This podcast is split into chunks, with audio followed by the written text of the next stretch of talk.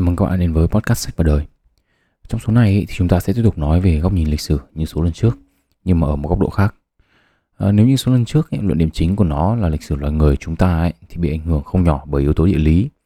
thì số lần này ấy, sẽ nói về cách chúng ta nhận thức thế giới quan khiến cho chúng ta thay đổi những cái hành vi của mình thế nào. À, cụ thể ở đây là thông qua ngôn ngữ và hệ tư tưởng. Cuốn sách được sử dụng trong số ngày hôm nay là cuốn The Patterning Instinct uh, của tác giả Jeremy Lent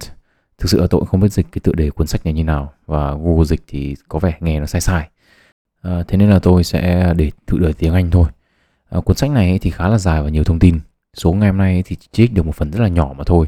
À, bạn nào quan tâm thì có thể mua về để tìm hiểu thêm. Ok vậy thì chúng ta sẽ đi vào nội dung chính của số ngày hôm nay thôi ạ.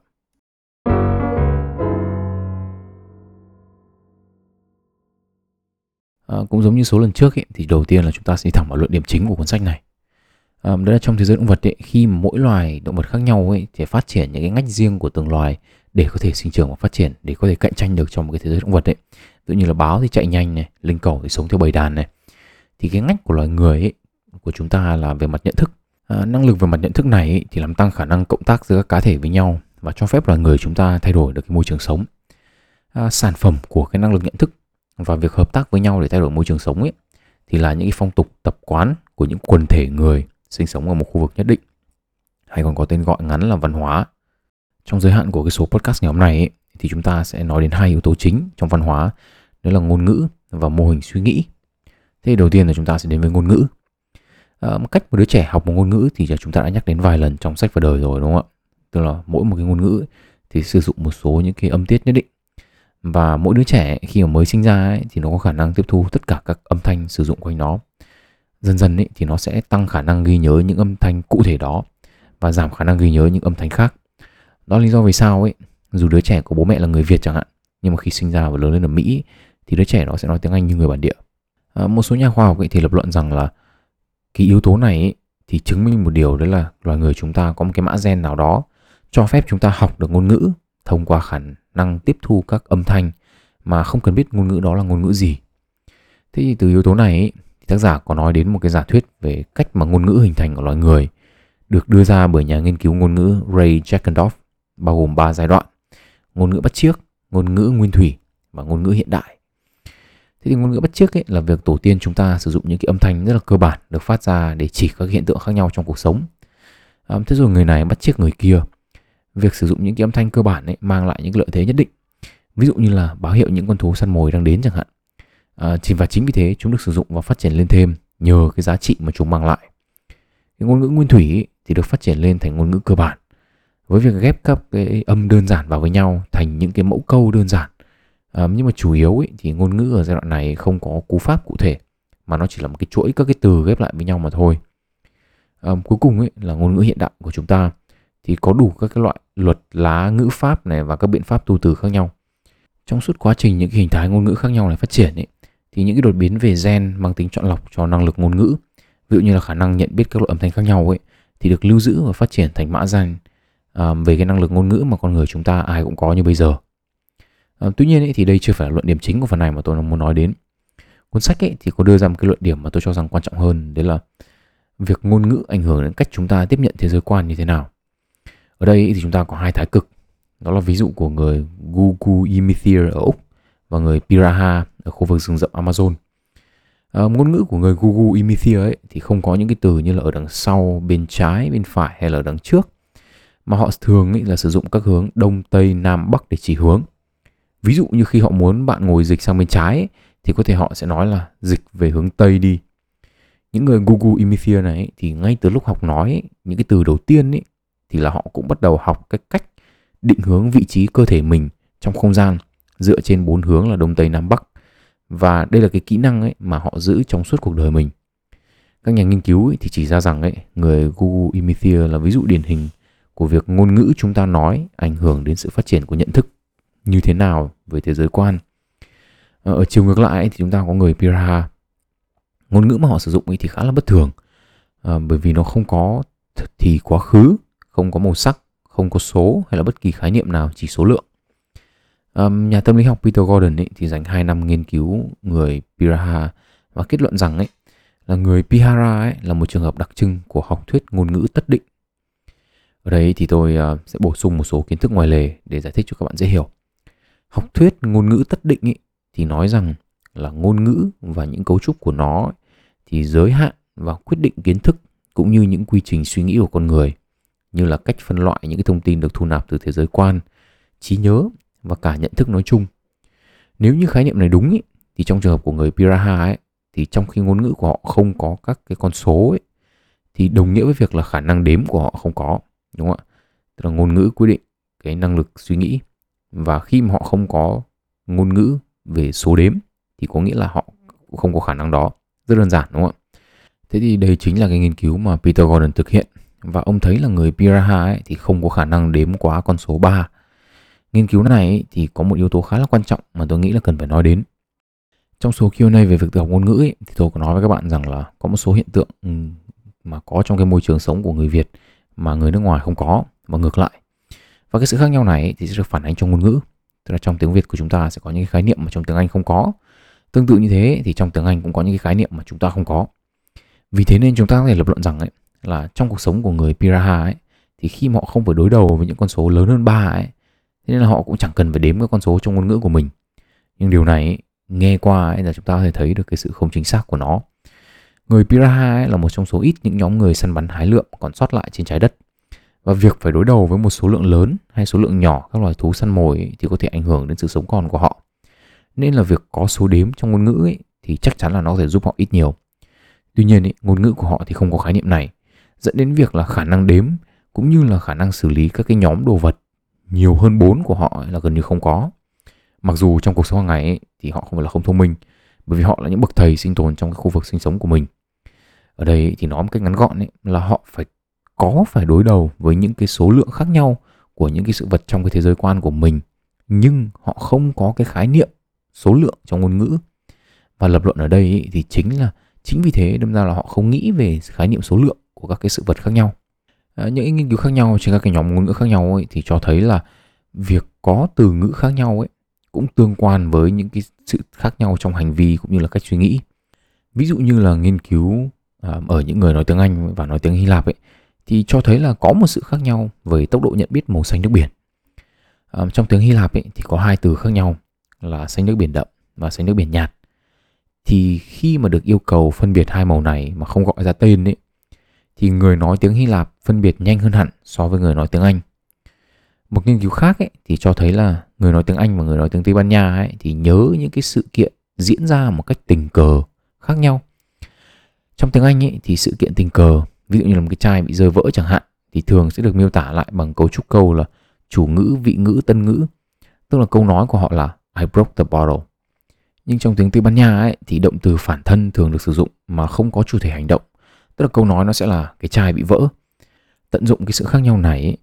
thì các nhà nghiên cứu cho những người nói tiếng Anh và người nói tiếng Tây Ban Nha xem những cái video khác nhau với những cái sự kiện diễn ra mang tính cố ý và những cái sự kiện vô tình.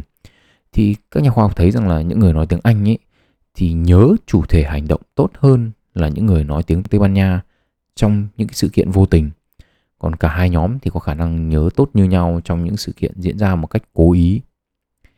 các nhà khoa học nghiên cứu ở lĩnh vực này thì thường xếp một ngôn ngữ vào một trong hai nhóm. Nhóm ngôn ngữ được gọi là mạnh thì có khả năng quyết định cách mà chúng khái niệm hóa thế giới và giới hạn khả năng nhận thức.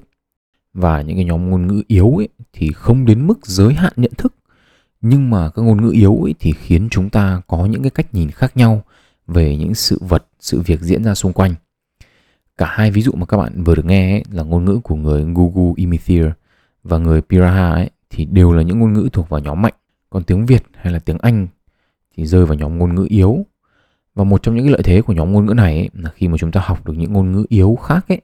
thì chúng ta cũng có thể thay đổi góc nhìn của mình và tiếp thu những góc nhìn mới mà những cái ngôn ngữ này mang lại. Nghiên cứu thì cũng chỉ ra rằng là những người có thể nói nhiều thứ tiếng ấy, thì sử dụng những cái mô hình suy nghĩ khác nhau khi mà sử dụng những cái ngôn ngữ khác nhau. Tức là nếu mà họ nói ngôn ngữ A ấy, thì họ sẽ sử dụng mô hình suy nghĩ tương quan với ngôn ngữ A. Nếu nói ngôn ngữ B ấy, thì sử dụng mô hình suy nghĩ tương quan với ngôn ngữ B. Và các mô hình suy nghĩ này thì sẽ dẫn đến những cái cách tiếp cận vấn đề khác nhau cũng như là các cái hành vi khác nhau. Ở đây thì tôi cũng muốn chia sẻ một chút về cái trải nghiệm cá nhân của mình. Tức là ngày trước ấy, thì quỳnh anh bạn gái cũ hồi đại học của tôi ấy, thì có nói một câu đó là lúc mà tôi nói tiếng Anh với người nước ngoài ấy, thì tôi là một con người khác hẳn so với lúc tôi tương tác với người Việt Nam. Nói thật là cái cái thời điểm mà tôi nghe câu đấy và nhiều năm sau đấy là tôi cũng không hiểu lắm câu đấy là như nào tuy nhiên ý, đến lúc về Việt Nam đi làm được hai ba năm ấy, thì tôi cũng nhận ra sự khác biệt. Ở Việt Nam ấy, thì thường là tôi cản nể hơn tôi à, né tránh xung đột nhiều hơn là khi tôi làm việc ở nước ngoài. Mặc dù cái sự bất mãn của tôi với những cái điều mà tôi cho là ngớ ngẩn ấy, thì là như nhau. Thế nhưng mà khi ở nước ngoài ấy, thì tôi sẽ đấu tranh để làm những cái tôi cho là đúng đến cùng. Còn ở Việt Nam ấy thì tôi lại tích tụ lại những cái khó chịu của mình. Và đến khi nào mà tích tụ đủ nhiều thì đi tìm công ty khác. À, ngoài ra ấy, thì có vẻ như Việt Nam thì tôi có phần ít nói hơn và nóng tính hơn khi mà ở nước ngoài. Khoản nóng tính thì tôi nghĩ là phần nhiều là do môi trường. Cái thời tiết mùa hè ở Việt Nam thì có muốn nguội cũng khó. À, và ở với bố tôi ấy, thì cây có muốn lặng gió cũng thổi bay cả nhà lẫn nóc. À, nhưng ở đây thì chúng ta có thể dừng lại một chút và suy nghĩ về những kiến thức mà vừa được nhắc đến trong cuốn sách này và kết hợp nó với phần kiến thức về ngôn ngữ cụ thể là chữ viết được nhắc đến trong số lần trước. Sự hình thành sử dụng cũng như là phát triển của ngôn ngữ dù là ở dạng nói hay là viết thì đều dựa trên việc là chúng có ích với chúng ta ở một góc độ nào đó. Có thể là khi dạng ngôn ngữ cơ bản chẳng hạn thì chúng giúp chúng ta sinh tồn hoặc là giúp chúng ta tương tác xã hội tốt hơn. Hay là khi ở dạng viết chẳng hạn thì ngôn ngữ giúp chúng ta ghi lại những cái sự việc đã xảy ra thay vì là phải nhớ. Nói một cách khác ấy, thì môi trường tạo điều kiện cho ngôn ngữ ra đời và phát triển. Nhưng mà đồng thời qua những cái ví dụ mà chúng ta vừa nói đến thì chúng ta cũng thấy một điều đó là ngôn ngữ mà chúng ta sử dụng ấy, thì cũng giới hạn chúng ta vào những cái góc nhìn về thế giới quan nhất định. Ờ, việc biết thêm một ngôn ngữ nào đó ấy, thì cho phép chúng ta mở rộng những, những cái góc nhìn khác mà có thể tiếng mẹ đẻ của chúng ta không có. Ở đây ấy, thì chúng ta có thể thấy được lợi ích của việc biết nhiều thứ tiếng ở một cái góc nhìn khác. Các bạn có thể đã nghe qua ở đâu đó rằng là khả năng đa ngôn ngữ thì cải thiện nhận thức hay là khả năng tư duy. Dưới góc độ phát triển và hình thành của ngôn ngữ như tôi vừa chia sẻ thì việc học một ngôn ngữ khác cho chúng ta một cái mô hình suy nghĩ khác và giúp cho chúng ta có cái nhìn đa chiều hơn về thế giới quan tuy nhiên ý, thì đây cũng là một điều cần lưu ý cho các bạn nào mà có con cái. À, tôi thấy là việc cho con cái học tiếng anh từ nhỏ hay là bất kỳ ngôn ngữ nào thì chẳng nữa ấy, thì cũng là một cái điều tốt. Nhưng mà tập trung vào học tiếng anh quá mà bỏ qua tiếng việt thì tôi cho đó cũng là một cái sai lầm.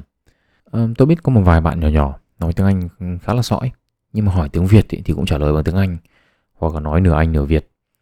À, tôi cho rằng cái sự nửa vời đó thì là một điều không tốt. Chúng ta phải biết một cái ngôn ngữ đủ sâu để có thể hình thành được mô hình suy nghĩ đi kèm với ngôn ngữ đó biết tiếng việt đủ nhiều để có thể có được mô hình suy nghĩ của người việt biết tiếng anh đủ nhiều để có mô hình suy nghĩ của người anh. À, một hệ quả của lập luận này à, kèm với cái việc là tôi thấy khả năng tiếng việt của nhiều người việt cũng không tốt trong đó có cả tôi. À, chúng ta cần phải đọc sách tiếng việt nhiều hơn để có thể có cái từ ngữ phong phú hơn với cái lối suy nghĩ đa dạng hơn.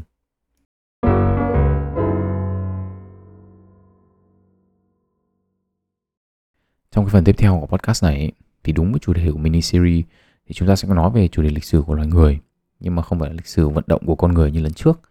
mà sẽ là lịch sử phát triển của suy nghĩ. Cụ thể là chúng ta sẽ nói về sự hình thành và phát triển của hai mô hình suy nghĩ đặc trưng trên thế giới, là mô hình suy nghĩ của người Hy Lạp và mô hình suy nghĩ của người Trung Quốc, với những cái sản phẩm đặc thù của chúng. Đầu tiên là chúng ta sẽ đến với Hy Lạp. Người Hy Lạp ấy thì là hậu duệ của một nhóm người có tên là Mycenaean Người mycenaean ấy thì có sẵn một cấu trúc ngôn ngữ và một văn hóa riêng và là nền tảng cho sự phát triển văn hóa Hy Lạp cổ đại.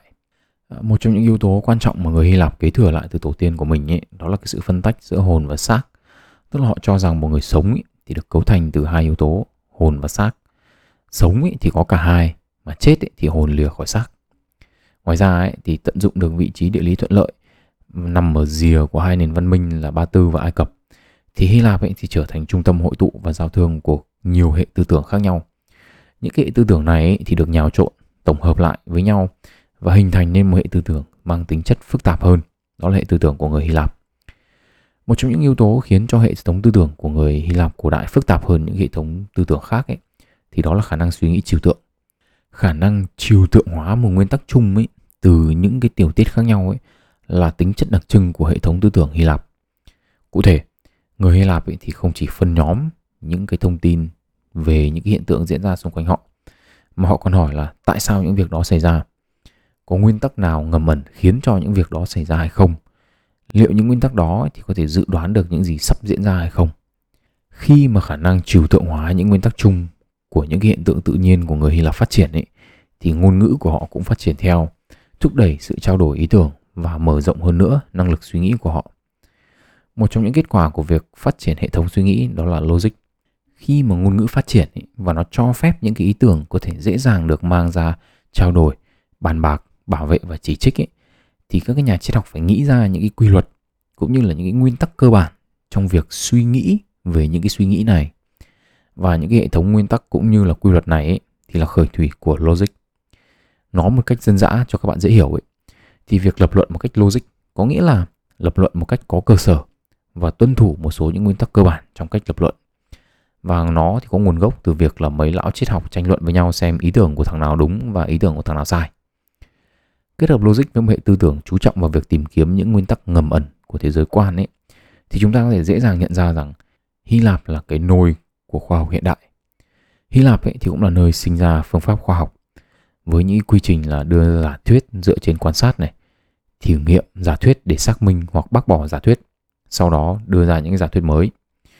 Ngoài ra ấy, sau Aristotle và Plato ấy, thì logic trở thành nền tảng cho những học thuyết về thế giới quan và cả những học thuyết về bản chất con người ở các nước châu Âu. À, một trong những cái ví dụ điển hình mà có thể nhiều bạn biết đấy là trong kinh tế học thì rất là nhiều học thuyết về hành vi con người trong một nền kinh tế thì nhìn chung là cứ cái nào mà dựa trên utility theory ấy, hay còn gọi là học thuyết thỏa dụng ấy thì đều dựa trên nguyên tắc là con người hành xử một cách logic trong các quyết định của mình. Điều này thì đương nhiên là không chính xác rồi và đây cũng là một trong những cái chỉ trích lớn nhất về các học thuyết kinh tế nói chung. Ở một góc khác của địa cầu ấy thì chúng ta có hệ tư tưởng của Trung Quốc. Nếu như hệ tư tưởng Hy Lạp được hình thành từ việc tổng hòa của những hệ tư tưởng khác nhau ấy, thì hệ tư tưởng của Trung Quốc được thuần túy phát triển một cách tự nhiên từ chính bản thân nó. Nếu như người Hy Lạp tin vào sự phân tách giữa hồn và thể xác ấy, giữa thế giới tâm linh và thế giới vật chất ấy, thì người Trung Quốc lại cho rằng chỉ có một nguồn năng lượng mà thôi, và gọi đó là chi. Theo như truyền thuyết hình thành vũ trụ ở người Trung Quốc ấy, thì đầu tiên tất cả chỉ là một cái đống chi to đùng trộn hết vào với nhau. À, nhưng mà rồi chi nhẹ hơn ấy, thì tạo thành thiên và chi nặng hơn thì tạo thành địa. Trong con người ấy, thì sự cân bằng của chi mang đến sức khỏe còn người ốm yếu ấy, là người mà có chi không cân bằng sự sống ấy, thì là sự tụ họp của chi và cái chết ấy, là khi chi phân tán chính vì chi là nền tảng cho vạn vật mà sự vận hành của chi ý, thì dẫn đến sự vận hành của thế giới quan. Mà nền tảng cho hệ thống tư tưởng của người Trung Quốc là một vũ trụ vận động. Sự vận động của chi ý, thì được thể hiện ra bởi hai thái cực âm và dương. Âm thì có tính nữ còn dương thì có tính nam. Tuy nhiên ý, khác với đặc tính kép trong hệ tư tưởng của phương Tây ý, như là kiểu thiện và ác có tính đối lập nhau và không chung trạng, ấy, thì mối quan hệ giữa âm dương ấy là mối quan hệ theo tính hòa hợp và cả hai ấy là một phần không thể thiếu của một cái thể thống nhất không thể tách rời. Dựa trên nền tảng này ấy, thì bát quái ra đời. Bát quái thì gồm 64 trạng thái khác nhau của vũ trụ, dao động từ trạng thái 100% dương đến 100% âm. Hệ tư tưởng của người Trung Quốc ấy, thì dựa trên nền tảng chi, âm dương và bát quái ấy, tập trung vào cái sự cân bằng và hòa hợp giữa thiên, địa và nhân. Hai trường phái triết học lớn nhất của Trung Quốc phát triển sau này là đạo giáo và nho giáo ấy, thì đều đồng nhất với nhau ở mục tiêu là phải hòa hợp. Thế nhưng mà không đồng ý với nhau về việc đạt được cái sự hòa hợp như thế nào. Đạo giáo ấy thì cho rằng là một cách để đạt được sự hòa hợp là vô vi. Vô vi ấy, dịch nguyên văn là không làm gì cả. Một số học giả thì cho rằng dịch sát nghĩa hơn ấy là làm việc thuận theo tự nhiên chứ không phải là đi ngược lại với dòng chảy theo như tôi hiểu ấy, thì đại ý là muốn hòa hợp với tự nhiên ấy, thì cứ thuận theo tự nhiên mà làm ấn phẩm chính của đạo giáo là đạo đức kinh. Ờ, nói thật là tôi cũng thử đọc cuốn sách này hai ba lần rồi cả tiếng việt lẫn tiếng anh nhưng mà không lần nào thẩm thấu được quá ai chàng cả. Có lẽ là tuổi đời và trải nghiệm chưa đủ lớn để thẩm hay chăng? Nếu như đạo giáo ấy, tập trung vào cách mà một cá thể có thể đạt được hòa hợp thông qua vô vi ấy, thì nho giáo lại cho rằng là một cá thể có thể hòa hợp với vũ trụ thông qua mối quan hệ với xã hội, cụ thể là với quốc gia và gia đình. Trong đó thì mối quan hệ với gia đình có vẻ là được coi trọng hơn cả. Ấn phẩm chính của nho giáo thì gồm có 6 cuốn là Ngũ Kinh và Luận Ngữ. Ở đây thì chúng ta sẽ so sánh hai tư tưởng Hy Lạp và Trung Quốc. Cuốn sách đưa ra ấy, được một cái sự khác biệt mà tôi thấy thực sự rất là hay. Đấy là tiếng Anh là The Truth versus The Way. Mà thực sự là ngôn từ tiếng Việt của tôi không đủ để dịch cho hay nhưng mà đây là sự tương phản trong cái mục tiêu của cuộc sống tức là đi tìm sự thật hay là đi tìm con đường dẫn đến hòa hợp hệ tư tưởng của người hy lạp và cả hệ tư tưởng của phương tây phát triển sau này dựa trên hệ tư tưởng của người hy lạp tạo được nền tảng cho sự phát triển của khoa học. Thì mục tiêu của mô hình suy nghĩ này là tìm kiếm sự thật về thế giới quan. Các định lý, tiên đề và các định luật của khoa học ấy là tìm kiếm những cái cơ chế căn bản để khiến cho thế giới quan vận hành như là chúng ta quan sát được. Đây thì được gọi là quá trình tìm kiếm sự thật về thế giới quan còn ở chiều kia ấy, thì mục tiêu của mô hình suy nghĩ của người Trung Quốc ấy, là tìm kiếm sự cân bằng trong cơ thể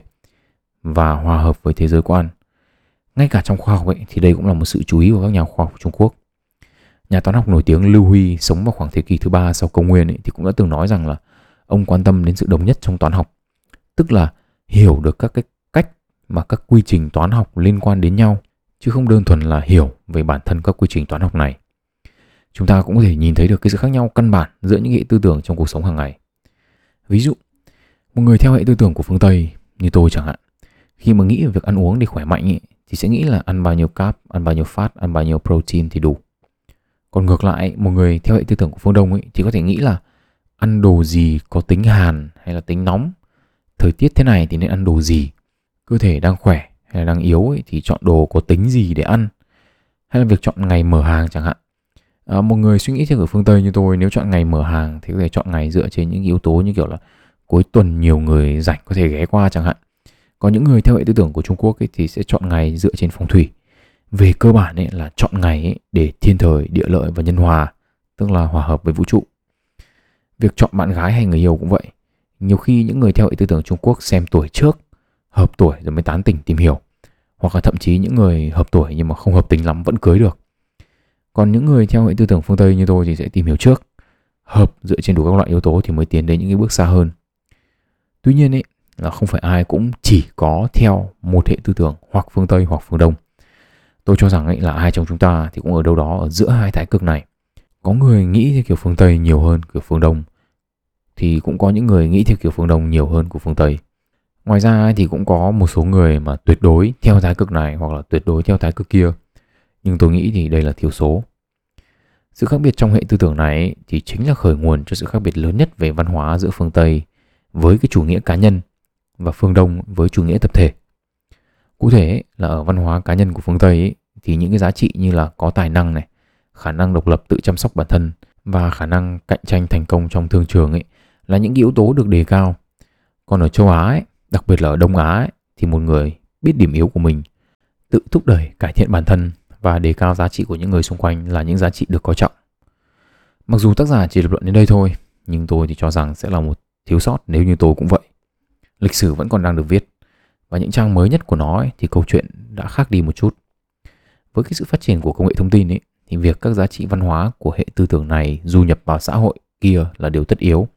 Trong khoảng 20 năm trở lại ấy, thì các nước Đông Á, trong đó có Việt Nam của chúng ta thì du nhập rất là nhiều những cái giá trị của phương Tây từ thế hệ tôi trở về sau ấy, chúng ta đề cao hơn cái tôi của mình, đề cao hơn giá trị của bản thân, chứ không chỉ đơn giản là đề cao giá trị của những người xung quanh. Tôi thấy rất là nhiều người đã nói về những cái khía cạnh khác nhau của hiện tượng cá nhân hóa trong cuộc sống hàng ngày rồi. Ví dụ như là lập gia đình muộn lại này, dành nhiều thời gian và tiền bạc hơn để thỏa mãn những cái mong muốn và nhu cầu của bản thân mình, chứ không phải chỉ nghĩ về người khác như trước nữa. Ngoài ra thì những cái làn sóng xã hội khác đến từ những cái hệ tư tưởng cá nhân của phương tây như là nữ quyền hay bình đẳng giới thì đều đã đến Việt Nam. Nếu như trước đây mẹ đơn thân là một hình thái có phần bị kỳ thị thì ngày nay có thể được nhìn nhận như là một điều đáng tự hào. Tôi thì luôn giả định rằng các bạn, những người nghe podcast của tôi là những người cũng tiếp thu những kiến thức xã hội từ nhiều nguồn khác nữa, nên tôi sẽ không đi sâu về những cái vấn đề này. Nhưng mà tôi thì muốn bổ sung nửa còn lại, đó là sự du nhập của những giá trị phương Đông trong xã hội phương Tây. Trong những năm gần đây thì rất là nhiều giá trị trong hệ tư tưởng của chúng ta ấy như là phải biết để ý nhiều hơn đến những người xung quanh này. Chứ không phải chỉ đơn thuần là mạnh ai nấy sống nữa. Thì cũng trở thành những cái phong trào xã hội của các nước tư bản. Ở dưới góc độ là sách ấy, thì có rất là nhiều sách nói về những cái chủ đề tâm linh theo hệ tư tưởng của Trung Quốc. Như là sống để hòa hợp với môi trường và xã hội cũng xuất hiện nhiều hơn ở các kệ sách của phương Tây. Một số yếu tố khác đến từ hệ tư tưởng Ấn Độ như là thiền hay là Phật giáo cũng trở nên phổ biến hơn và nhiều người phương Tây biết đến hơn và theo đuổi hơn ở góc độ cá nhân ấy thì tôi thấy là việc du nhập giá trị chéo này ấy, thì dễ dàng nhận ra ở góc độ xã hội nhưng mà không nhất thiết là ở góc độ cá nhân. Tôi thì nghĩ rằng ấy những người có có tính cá nhân sẵn trong xã hội phương đông ấy thì dễ dàng tiếp nhận những giá trị phương tây hơn. Và tương tự như thế thì những người bản tính đã vì người khác hơn ở xã hội phương tây ấy, thì sẽ dễ dàng tiếp thu những cái giá trị phương đông hơn tổng quan lại thì chúng ta có thể thấy rằng là sự hình thành và phát triển của những cái hệ tư tưởng khác nhau sẽ tạo ra những cái văn hóa khác nhau và sẽ quyết định hành vi của những người sống trong nền văn hóa đó. À, và như vậy thì ở đây chúng ta có cái điểm kết thúc của mini series với góc nhìn lịch sử của loài người. Trong số trước ấy thì chúng ta nói về việc là những yếu tố địa lý có ảnh hưởng mang tính quyết định đến sự phát triển của các nền văn hóa khác nhau. Trong số lần này thì chúng ta hiểu được là những cái nền văn hóa khác nhau với những cái hệ tư tưởng khác nhau ấy sẽ tạo ra những cái xã hội có hành vi khác nhau. Nói một cách đơn giản và triết học hơn ý, thì chúng ta có vật chất quyết định ý thức tức là những yếu tố môi trường quyết định những yếu tố về văn hóa như là ngôn ngữ và các nghi thức cũng như là các cái đức tin khác nhau. Thế nhưng nó cũng có chiều ngược lại là ý thức ấy, thì có thể thay đổi vật chất thông qua hành vi. Chúng ta tin vào điều gì ấy, thì những cái hành vi mà chúng ta làm trong cuộc sống hàng ngày ấy, thì nó cũng sẽ phù hợp với những cái đức tin đó. Thậm chí là ngay cả cái số podcast mà các bạn đang nghe cũng bị chi phối bởi những cái tư tưởng khác nhau với những cái đức tin khác nhau. Những thông tin có trong số podcast ngày hôm nay ấy, chỉ là tóm tắt lại khoảng 1 phần 5 cuốn sách được sử dụng mà thôi. Bản thân những cái thông tin được chọn ấy, thì cũng là nhằm để tạo ra một cái bức tranh mang tính tương phản và tương hỗ nhỏ dựa trên khả năng kết nối thông tin của tôi dựa trên những cái suy nghĩ và hệ tư tưởng của tôi. Chứ còn trên thực tế thì những thông tin trong cuốn sách được tác giả viết ra với một mục đích khác với một hệ tư tưởng khác trong cuốn sách ấy, thì còn rất là nhiều thông tin thú vị hơn nữa. Như là kiểu khoa học ấy, thì có khởi nguyên từ tôn giáo chẳng hạn. Và thực sự là bạn nào quan tâm đến những hệ tư tưởng hay những mô hình suy nghĩ khác nhau ấy, thì nên đọc. Nhưng mà tôi cũng phải nói thật là cuốn sách này cũng thuộc dạng hơi khó đọc. Nếu trong số ngày hôm nay các bạn học được một điều gì đó thú vị hoặc chỉ đơn giản là các bạn có thêm một chút động lực để học một ngôn ngữ mới thì chào mừng các bạn đến với podcast sách và đời. Tên tôi là Nguyễn Tiến Đạo. Hẹn gặp lại các bạn ở những số lần sau và chúc các bạn một ngày tốt lành.